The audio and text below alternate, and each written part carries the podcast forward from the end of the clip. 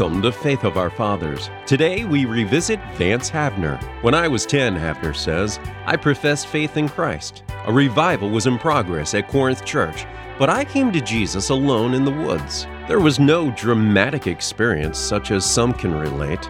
See, I came as a child in simple trust. I did not understand all about the plan of salvation. I do not understand all about electricity but I don't intend to sit in the dark until I do. Today, Vance Havner presents a sermon on Mark chapter 10, verse 28.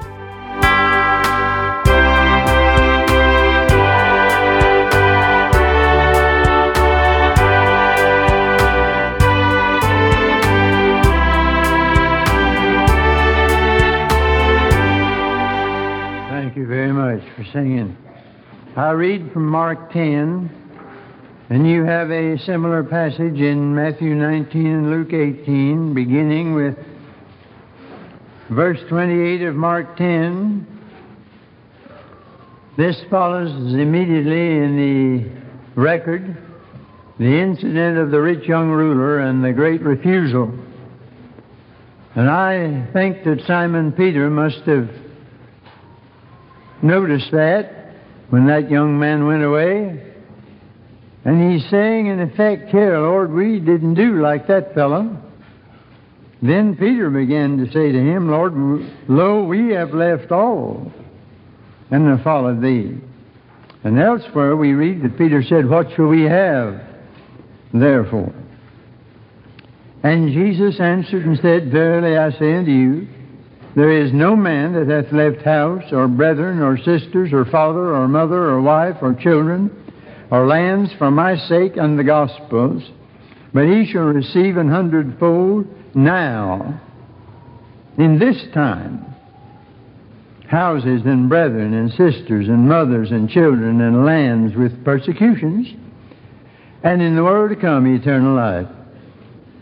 But many that are first shall be last, and the last first. Peter has been called the most American of all the disciples. Nearly everything he said in the Gospels was a mistake. Let us build tabernacles, this shall not be unto thee, thou shalt never wash my feet, I will not deny thee. No wonder it says, and Peter said, not knowing what he said. But he did hit a mountaintop one time, and he said, Thou art the Christ, Son of the living God.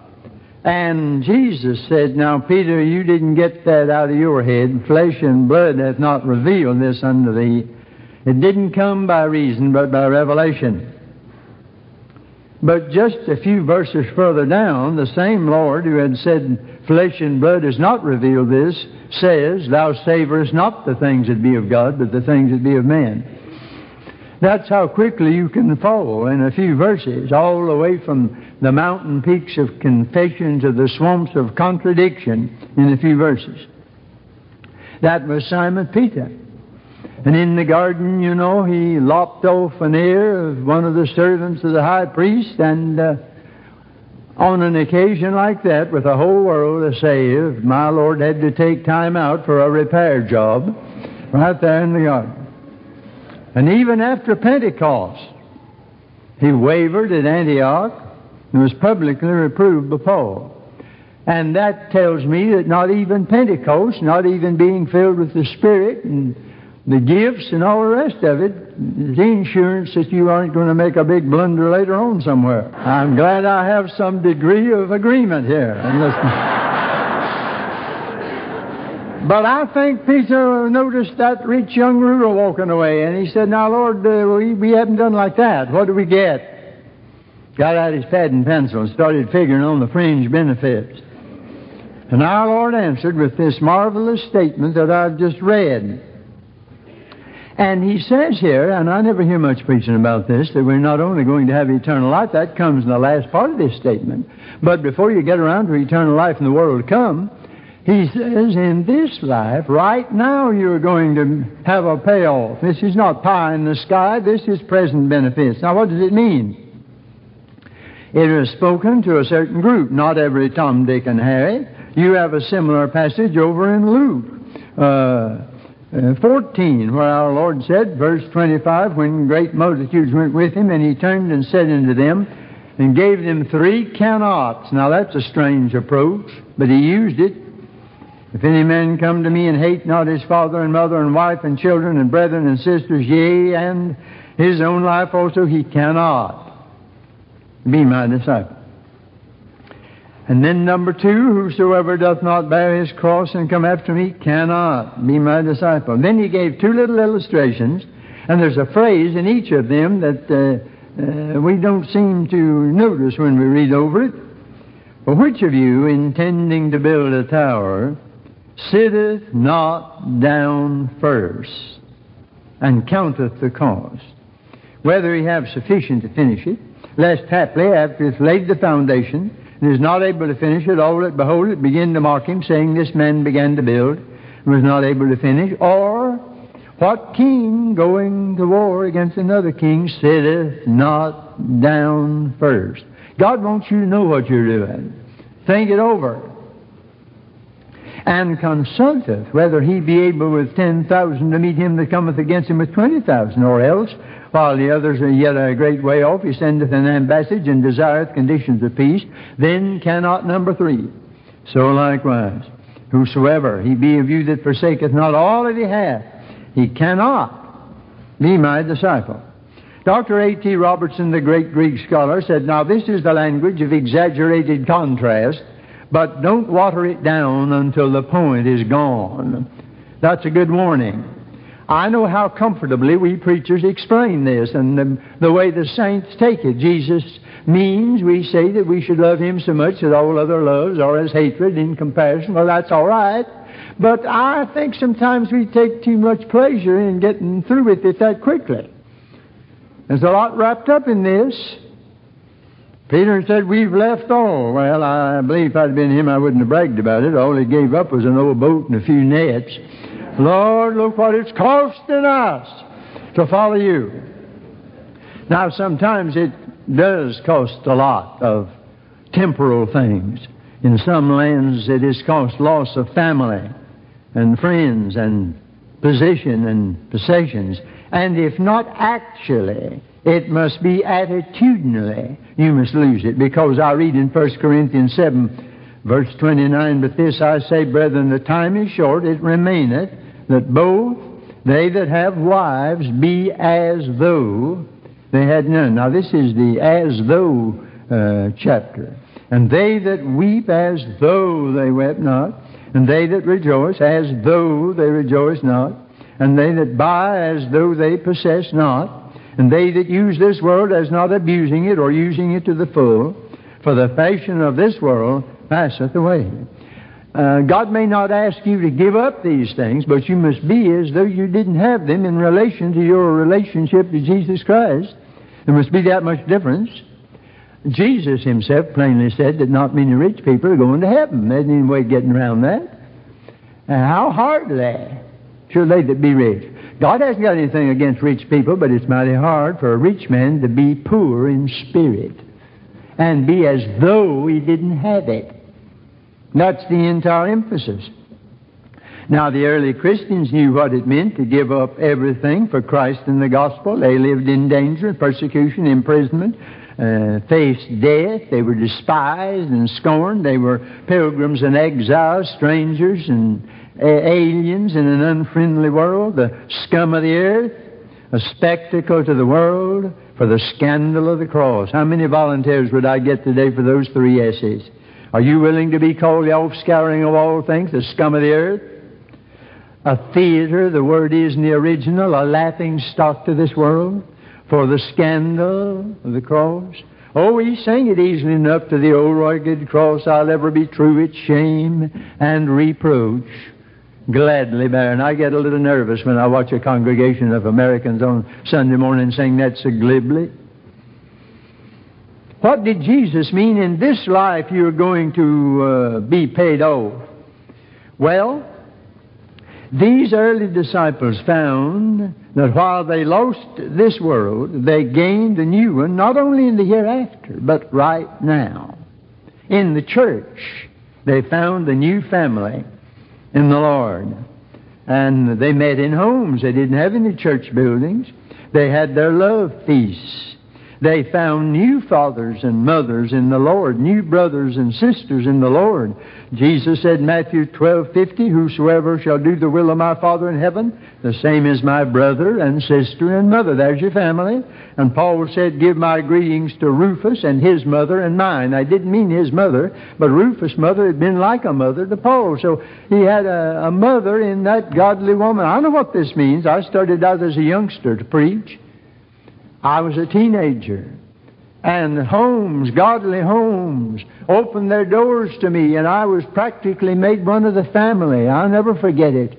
What an encouragement it was. I remember one home where they had a house full of girls, and they wanted me to sort of be the boy of the family. And I guarantee you, I did not hesitate to join that family. I have found, beloved, in Jesus Christ, the new family mothers and fathers and sisters and brothers, and I have sons and daughters in the gospel. I get letters from all about across these years, 63 years of preaching reaps a harvest. You cast your bread on the waters and it comes back, and I have a whole flock of namesakes. I wish I could get that bunch together. I guess I'll never do it this side of glory.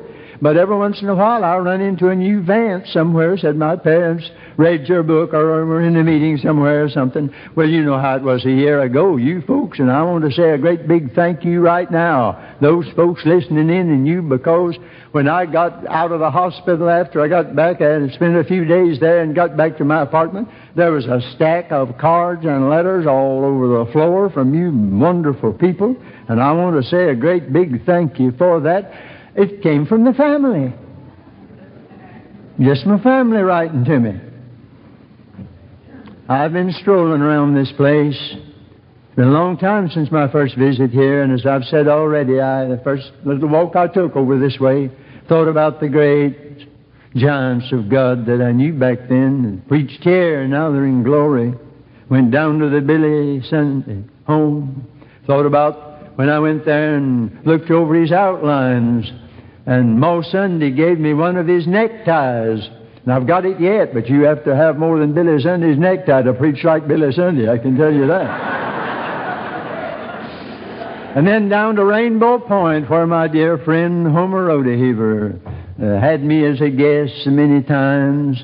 And Sarah was with me some of the times. And one summer when she was quite ill and not able to be with me, uh, her birthday came that week, and Bless my heart, if he didn't call her up long distance, that's just like Rhodey and sang Happy Birthday, my, my. She never got over that. She told about that everywhere she went the rest of her days. You see, uh, we've got a lot right here, friend. You, you don't have to wait till you get to glory to start enjoying this. Uh, well, you say, how about houses and lands? We don't get into real estate on this deal, do we? Well, now, wait a minute. Uh, when a home is thrown open to you, and over this land I've been said, now this is just make this your home. This is just like your home. That's part of it. My Bible says the meek shall inherit the earth. Somebody said that's the only way they'd ever get it. Well, we're going to get it because it belongs to us. That's what it says. Sometimes when I get to a new place, I stroll around. I get into some of these fancy dwelling areas, you know, residential districts, and I run into signs, keep out, keep off the grass, and all the rest of it. And I say, well, that's all right. You can have it now, but it's coming to me one of these days. I say, friend, you've got the lease, but I've got the deed. The meek shall inherit the earth. We've got a great preacher. I don't know whether he's ever uh, been up this way. A mighty man from Texas, I believe, is on, on one conference with me. And that's when this God is dead business was going around, and he said, he said, if God's dead, why wasn't I notified? I'm one of the family.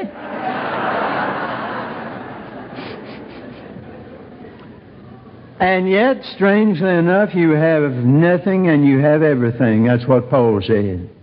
Did you know you could have nothing and everything both at the same time? I, don't worry trying to figure that out mathematically. That's the way it is. And that puts you in a wonderful spot. Devil can't do a thing in the world with a person that's got all that and nothing. You say, I'll give you this and I'll give you that. And the Christian says, You can't. You got everything. That makes him mad. He said, I'll take this away and I'll take that. And the Christian says, You can't. I haven't got anything.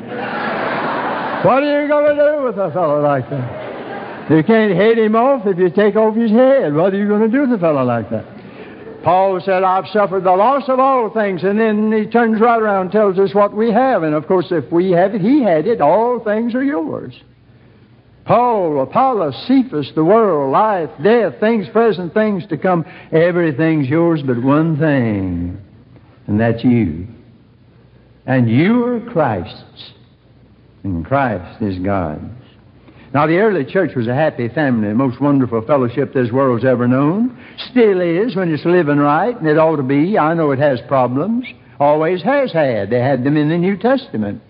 But uh, you ask any brand new Christian who's just come into all this, why, he's, uh, he hardly knows how to control himself with the joy of being in the family of the Lord. I remember a meeting in Richmond where a fellow got saved and joined the church first Sunday morning, and he came every night. He didn't know any better. Some of the deacons didn't make it, but he was right there.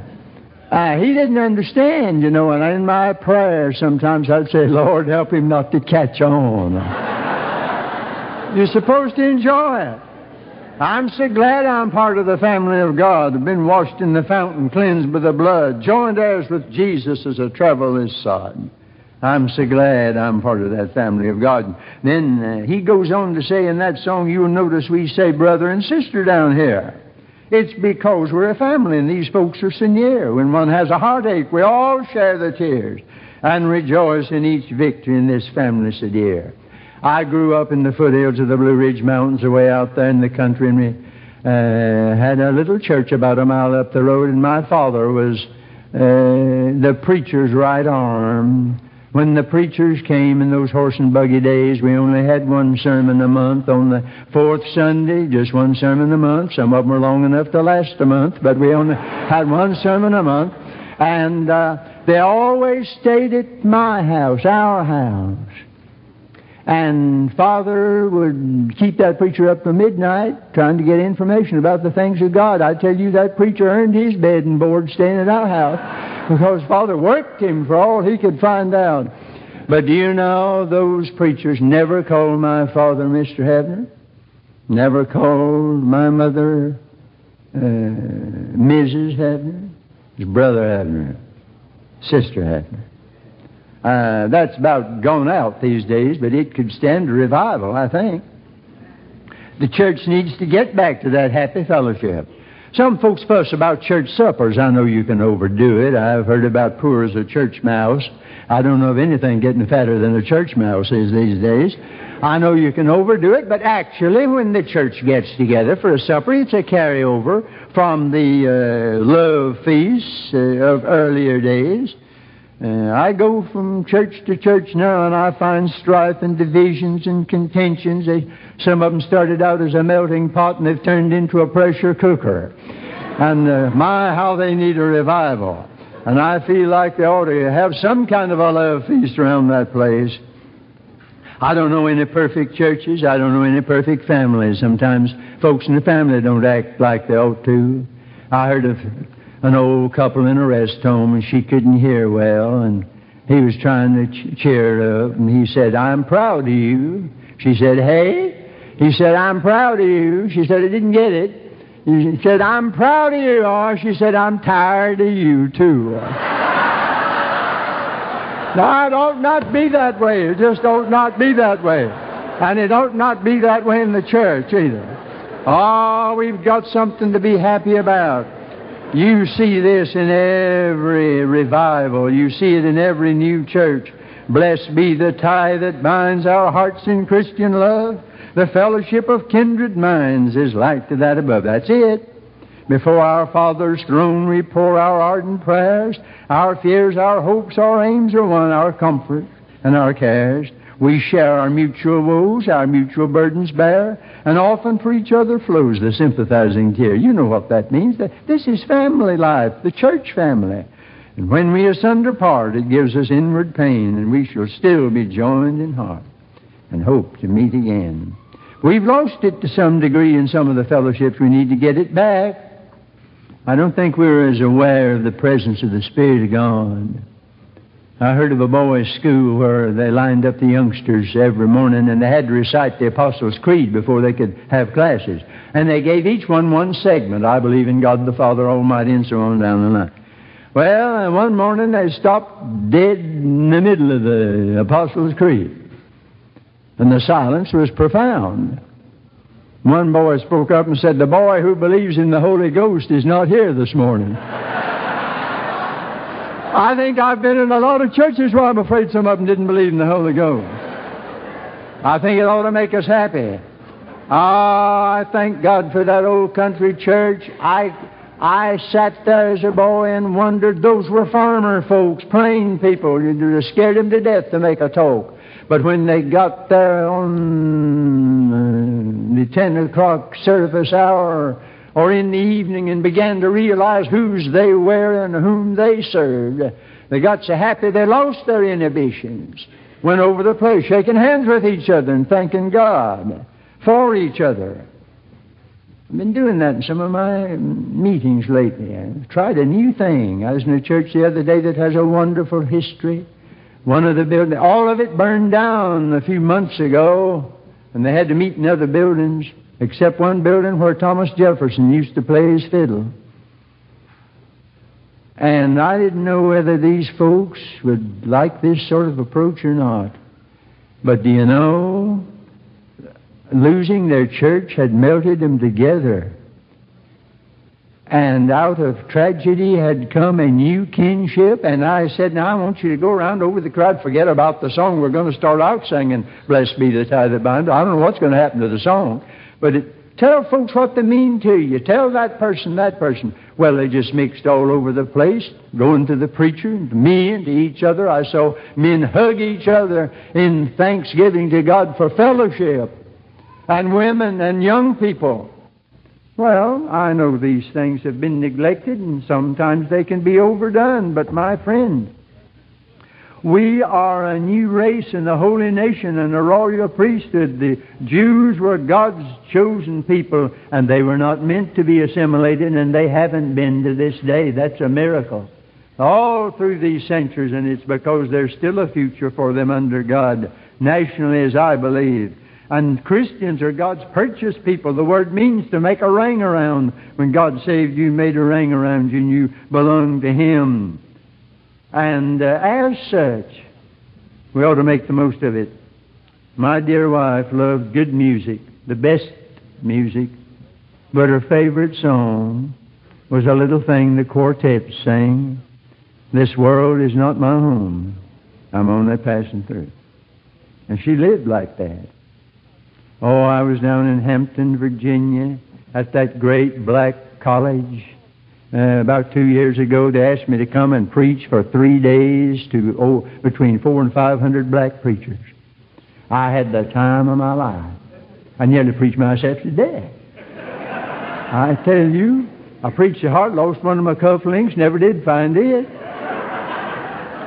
And that last night when that great congregation sang farther along, we'll know all about it.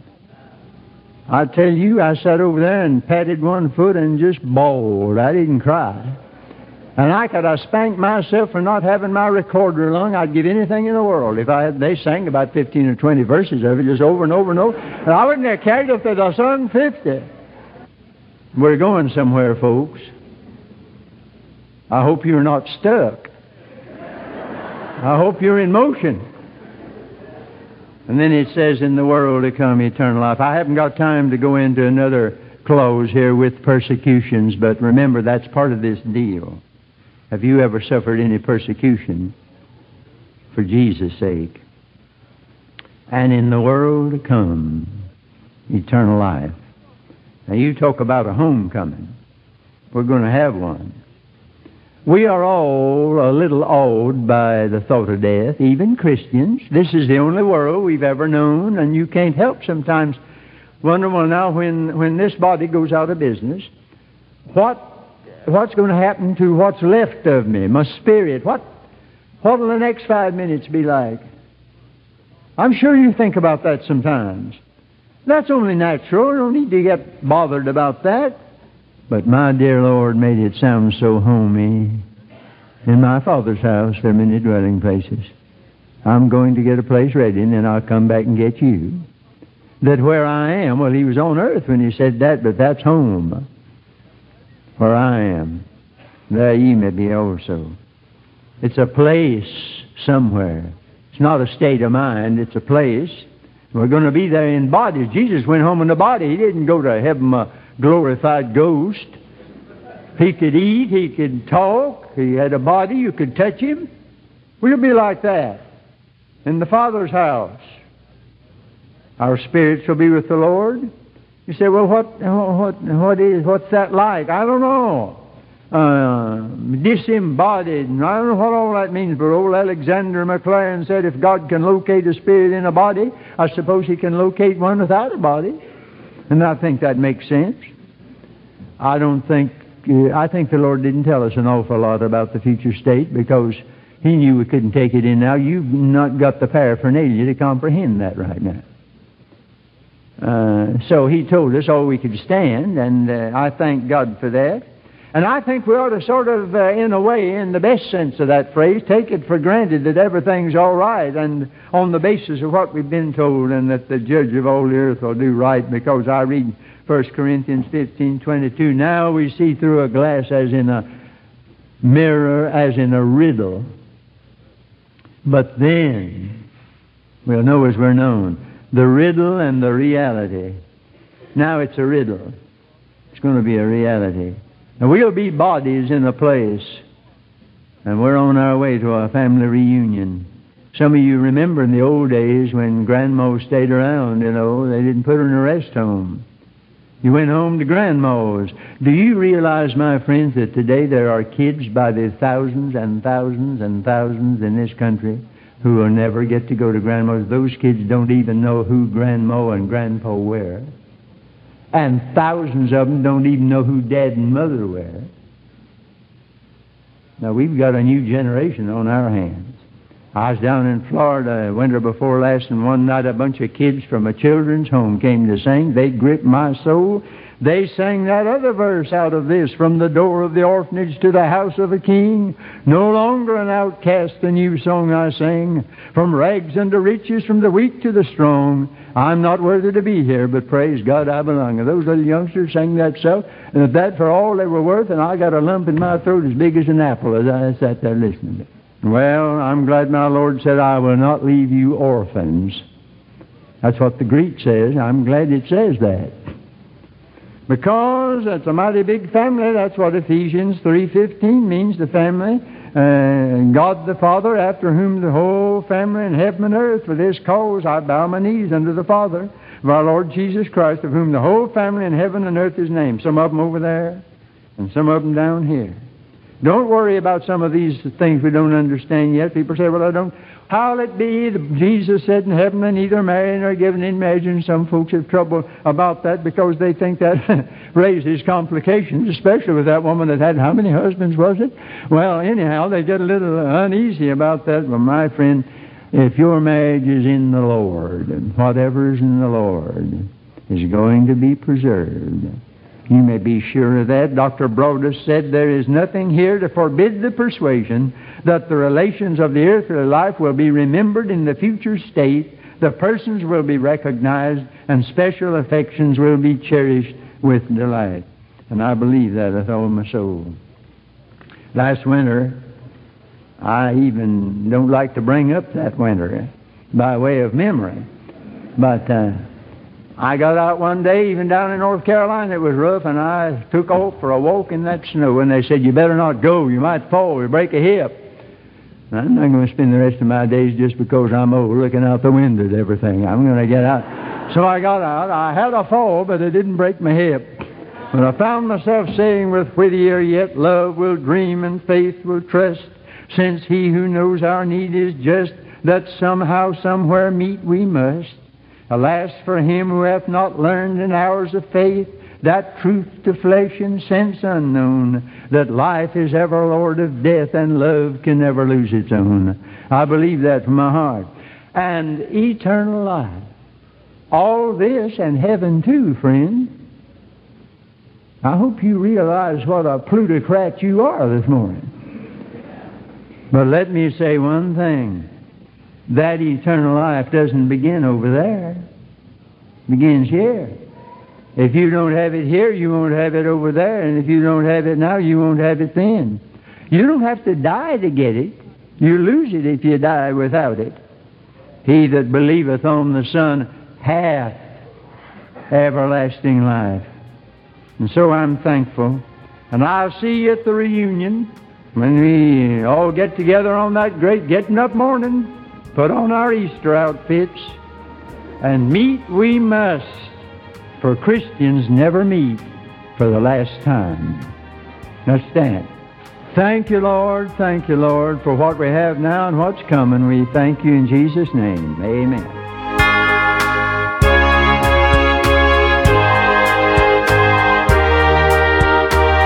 You've been listening to Vance Havner. Listen to Faith of Our Fathers each Saturday and Sunday to hear more great 20th century preachers.